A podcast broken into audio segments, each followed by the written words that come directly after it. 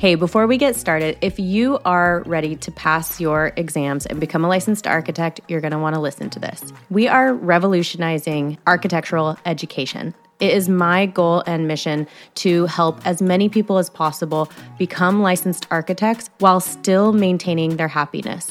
So, introducing the architecture of play.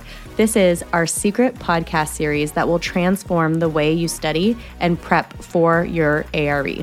Imagine having a happy work life balance while also pursuing your dream of becoming a licensed architect. I promise you, it is possible.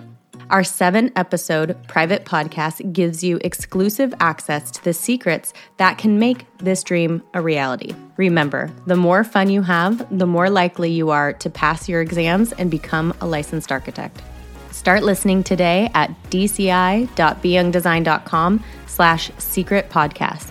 Don't miss out. This is going to transform your exam prep and help you enjoy the process of becoming a licensed architect. All right, enjoy the episode.